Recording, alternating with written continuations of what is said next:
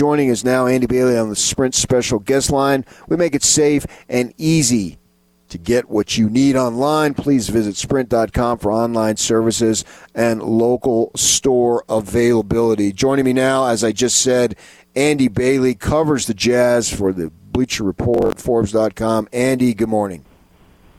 Morning. How are you?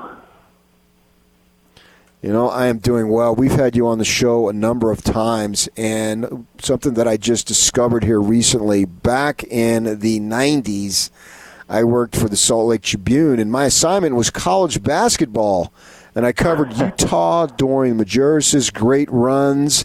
And then after the Olympics, they switched me over to BYU, and they had a couple of tournament runs there. And I did not know until recently you're the brother of Marcus Bailey. Why didn't you tell me that?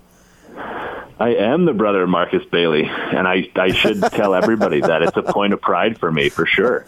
Every once in a while, when I see you know, absolutely, I don't I don't I don't know what uh, clued you into that recently, but maybe it was the fact that there were some Marcus Bailey highlights on the internet, and I retweeted them. And every time I see something like that, I get a I get a little swell with pride. So it's. Um, definitely a really cool thing. That was a fun, fun time for college basketball, and especially that conference. Yeah. Now, for those who don't know, Marcus Bailey played for Wyoming. And local kid up the road there of Cheyenne, if I remember correctly. And one of my favorite coaches, Steve McClain, was coaching at the time, if I remember correctly. A Little bug-eyed Steve, yep. and I had an opportunity to be around him. I always enjoyed going into Arena-Auditorium up there in Laramie, and I'd sit in press row uh, back from the, it's built like the Huntsman Center. It's almost exactly a replica. And I'd sit back a little bit, and to my left would be Steve McClain's wife. And she'd be screaming at the referees, but she had this little pipsqueak voice, and nobody could ever hear her. And she'd get up, and you didn't even know if she's standing because she's so small. But she screamed, Ronnie Fernandez. I just remember her screaming at Ronnie Fernandez who was a referee. But nobody could hear because the place was always packed when I went there because I was either there covering Utah with Majerus or BYU. And BYU obviously generates a lot of uh, emotion. So my day of going to that place, I know it's been down a little bit, but it was it was awesome, and they had some really good teams at that point. In fact, all those years that I covered, and I covered Utah 10 years, went to the Final Four, Sweet 16, Elite Eight, all that stuff. I don't believe that I ever covered Utah winning in Laramie. Yeah, they had a they had a very good home court advantage uh, back then. I guess it wouldn't have been as big a deal for Utah, but the the uh, elevation got to a lot of teams. Um, they packed that double yeah. A when Mark was there. They had a future NBA player on that team, and Josh Davis. Um, they, they had a Davis, lot of good yeah. things going for them. And, and like you said, they've been down recently, but I think the hire of Jeff Linder, um, I'm I'm optimistic about that. I think they're going to get things turned around. Now, your brother uh, had a really good career. They, I think, when he was a junior, they upset Gonzaga. I want to say it was down at the pit. Yep in the NCAA tournament. And then they had really, really high hopes the next season because they had that great season, I think, when he was a junior. But when he was a senior, he had the injury and he never came back, if I remember correctly, right?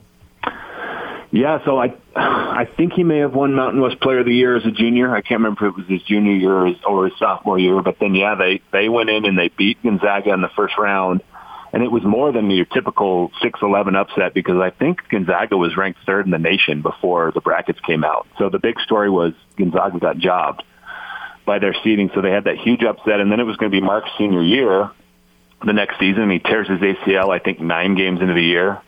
Um, and he came back too early from that. He he tried the NBA summer league that summer. He hadn't fully recovered yet, and it's it jacked up his knee to the point where he still has problems with it to this day. He played professionally in Germany and England and, and was actually pretty successful there, but he could only last a few seasons because the knee just never fully came back. I think we knew a lot less about ACL recoveries back then than we do now. I, I think things have advanced quite a bit on that front. So he had the, uh, I mean, injuries gets the best of a lot of guys, and I, that that was definitely the case with Mark. I, I remember as a young kid thinking my brother's going to be in the NBA, and it, it, I don't think it was that outlandish. He was a really, really good player, but injuries um, they take a toll on a lot of people.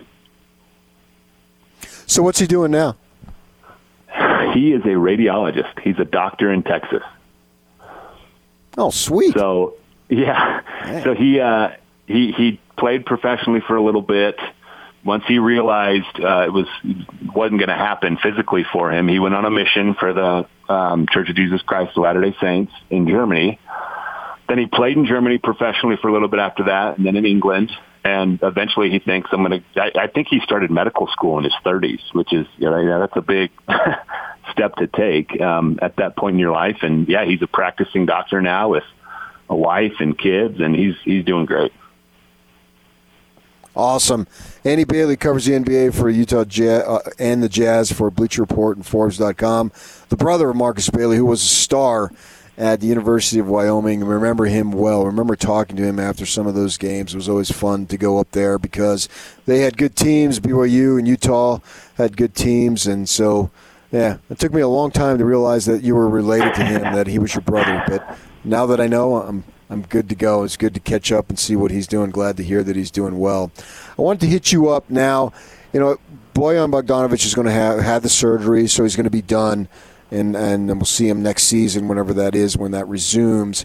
So basically, uh, to an extent, the Jazz that we knew them for the 19 or for the 2019-2020 season they're done in that respect because even if they come back, Bogdanovic is not going to play, right? So the the basic team that we knew it is done, and then, then they come back and they'll make some adjustments without Bogdanovic. But including what you saw of Bogdanovic and Conley and the returning guys, what was your evaluation of that group of the Jazz?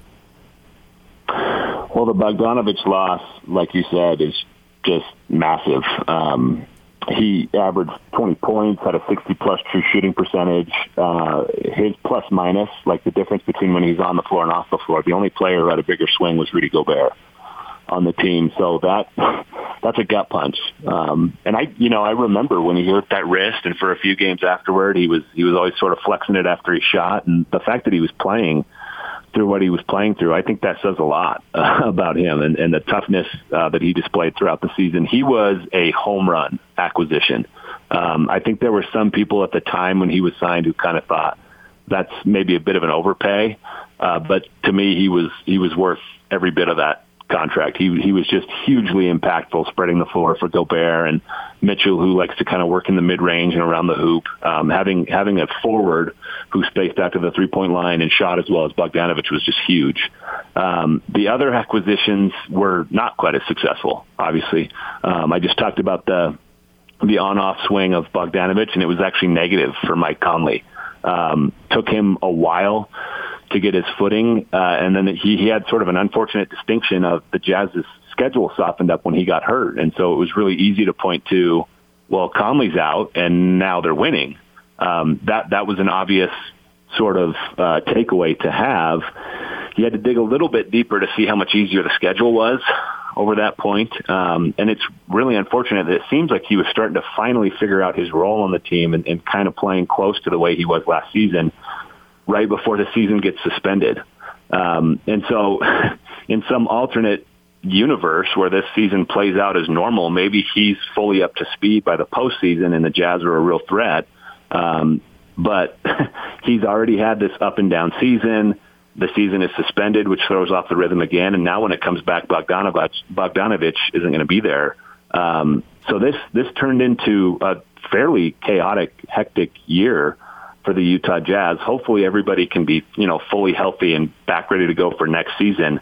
Uh, I, I think without Bogdanovic, and I think another um, another sort of warming up phase for Mike Conley could be could make things tough, especially if they do that one to sixteen playoff seeding that they're talking about, and they have to play Houston in the first round. Um, Jazz fans surely have nightmares of playing James Harden in the playoffs at this point, and that would be just a really, really tough matchup to start out with.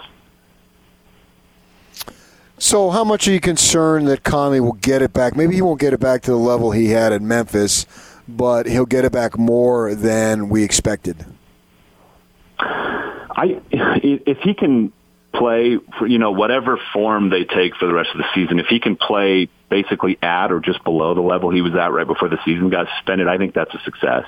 Um, I, I'm still not sure if that's a title contender though. Losing Bogdanovic is just huge because then you bump up a bunch of guys from the bench into different roles and it just throws everything off. Um, and the more I've watched the Jazz this season, the more I worry about that that um, Donovan Mitchell, Mike Conley backcourt generally because they're both very talented players, obviously. But those two guys in the same starting backcourt, it's just really small. And in today's NBA, if you've got two guys, I think once they adjusted the height, the season was Mitchell measured at six two. He's he came in at six one. Um, now that they're measuring players without heights, and I think the same yeah. for Conley, both six one. That's just a really small backcourt in today's NBA, and that's more problematic on defense um, than it is on the other end. So I'm I'm still in the camp that long term Donovan Mitchell should probably be this team's point guard.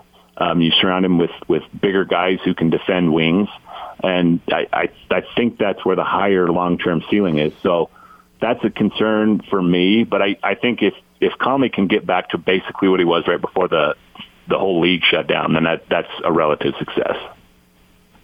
Andy Bailey covers the NBA and Jazz for Bleacher Report and Forbes.com. You mentioned Mitchell, so he's finishing up his third season. Uh, how would you evaluate his season in terms of making the progress that you would expect a third-year player to make? I, I think there were good signs uh, from Donovan Mitchell this season. His true shooting percentage hovered right around league average um, this season. I think maybe just a couple tenths of a point below uh, at this point, which is that, that's a step up for him.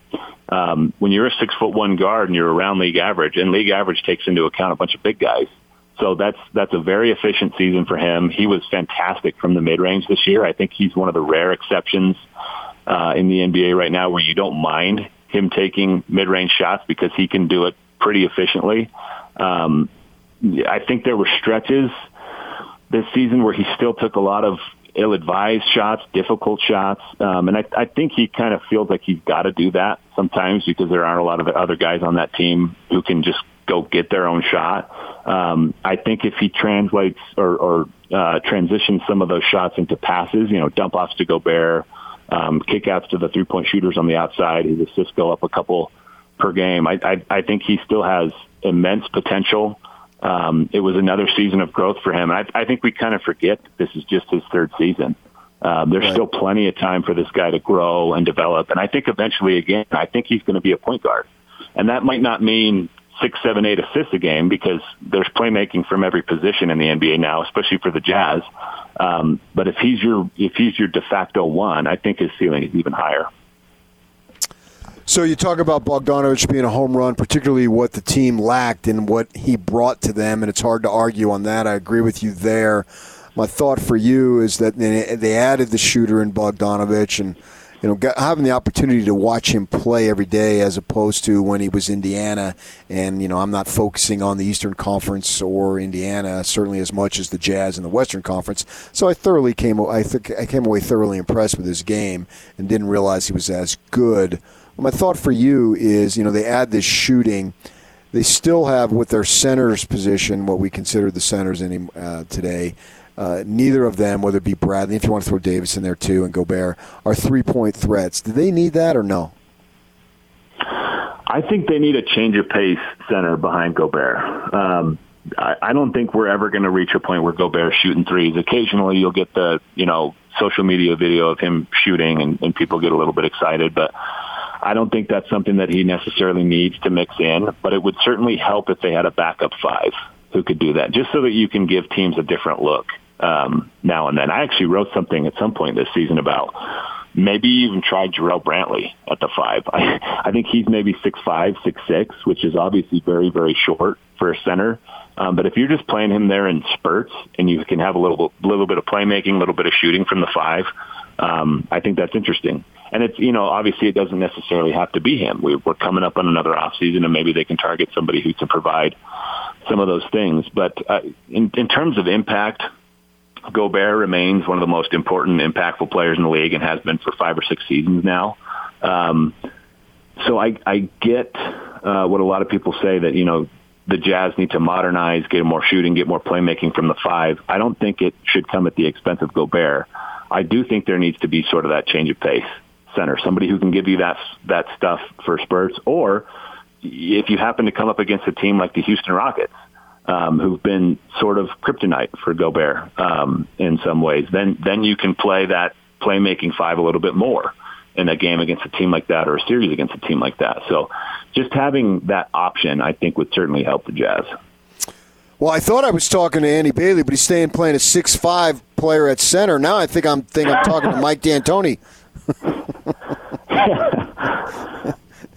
I, me in positionless basketball, um, I remember when Quin Snyder was first hired, that was like a big buzzword from him. And, and I've always been very, very big on that. And this is maybe a guy that's six foot six, six foot seven, who played some center in college. So maybe that's shading my perception a bit too.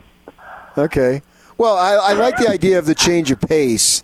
That seems to make yeah. sense for me because right now, you know, they improved their shooting obviously with Bogdanovic, but the league continues to uh, morph even more shooting. And so maybe if they had somebody that if they if they if they needed to to go with the five guys and each one of them being a threat, and then maybe that causes a little bit of uh, dysfunction on the defensive end from the opponent. I guess is what you're saying. Absolutely, and I I think that we will hit a point and and the NBA changes a lot. I mean, people were talking about how the center position was dead five years ago, and now all of a sudden there's Joel Embiid and Nikola Jokic and Gobert, um, really dominant centers. But I do think four or five years from now, with the way the game is going now, we're going to see a lot more lineups that are like Mike D'Antoni's in Houston. Maybe not quite as dramatic with you know six five six six PJ Tucker playing the bulk of the minutes at the five. Um, but I think you could see a lot of lineups where the entire group is basically like six five to six nine. They all dribble, they all pass, they all shoot, and it, it just makes the lineup that much more dynamic and unpredictable when the attack can come from from any point on the floor, or the shot can come from any point on the floor. So I think we're heading in that direction. Again, I'll, I'll leave a caveat there that that could change, um, but that certainly seems to be the trend line that we're on right now. Andy Bailey, the brother of former Wyoming basketball star Marcus Bailey. Thanks for joining us today. Thanks for having me, sir.